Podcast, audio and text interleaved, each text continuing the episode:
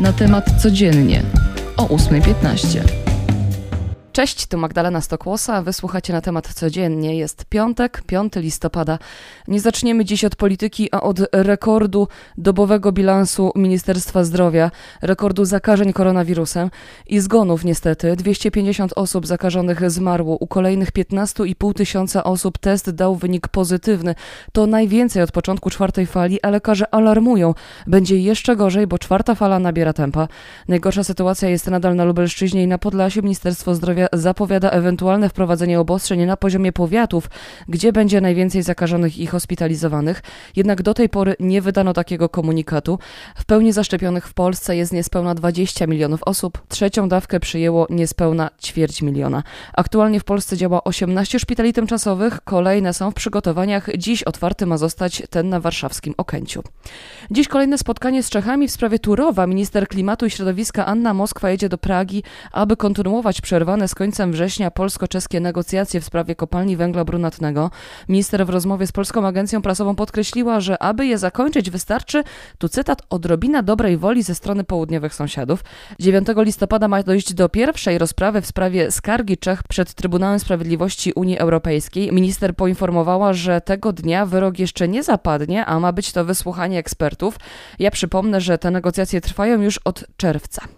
Po przeszło 40 latach polscy naukowcy wracają na Antarktydę. Chcą na nowo odtworzyć tam stację badawczą imienia Antoniego Bolesława Dobrowolskiego. Nie działa ona od 1979 roku i to najstarsza polska stacja antarktyczna. Znajduje się na wschodzie Antarktydy w oazie Bungera w głębi lądu. To jedno z najciekawszych miejsc do prowadzenia badań ze względu m.in. na brak ingerencji człowieka czy fal sejsmicznych.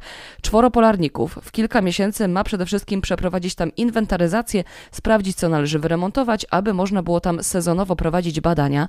Naukowcy chcą też tam uruchomić stację pomiarową, która będzie zasilana energią słoneczną, tak aby wyniki były przesyłane stamtąd prosto do Warszawy.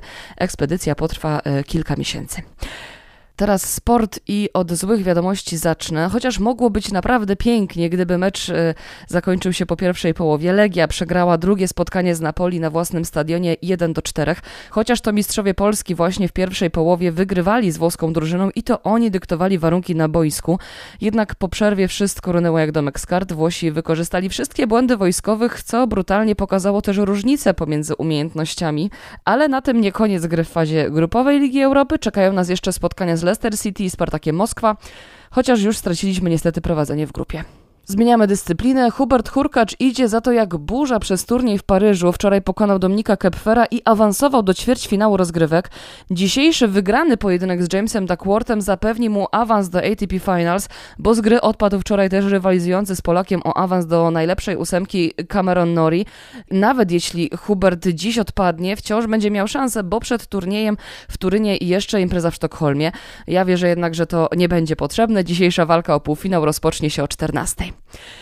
Mamy piątek, więc i sporo premier. Dziś na ekrany w Polsce trafia film Spencer o księżnej Dianie z Kristen Stewart w roli tytułowej.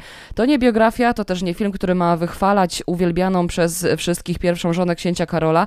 Pokazuje matkę i kobietę. To wycinek z życia trzy dni 1991 roku. Reżyser obrazu Pablo Larraín mówi, że to historia złamanej księżnej. Wpada w baśniową konwencję, ale owa konwencja zostaje wywrócona do góry nogami, kiedy to Diana podejmuje decyzję o rozwodzie. Dziś też mam coś dla fanów Marvela. Do kin wchodzi Eternals, opowiada a jakże o grupie superbohaterów, którzy mają ratować świat. Chociaż to kosmici, którzy w ukryciu żyją na Ziemi. Za reżyserię wzięła się Chloe Zhao. W filmie udział bierze plejada gwiazd, m.in. Angelina Jolie, Kit Harington czy Salma Hayek. I film już, tak z ciekawostek, zanim jeszcze wszedł do kin, zarobił 13 milionów dolarów. Tym samym zajął drugie miejsce w rankingu przedsprzedaży biletów na wszystkie tegoroczne premiery. Jak podaje Fandango, więcej zarobiła jedynie Czarna Wdowa. I to już dziś wszystko. Magdalena Stokłosa życzę Wam udanego weekendu. Słyszymy się niedługo. Cześć.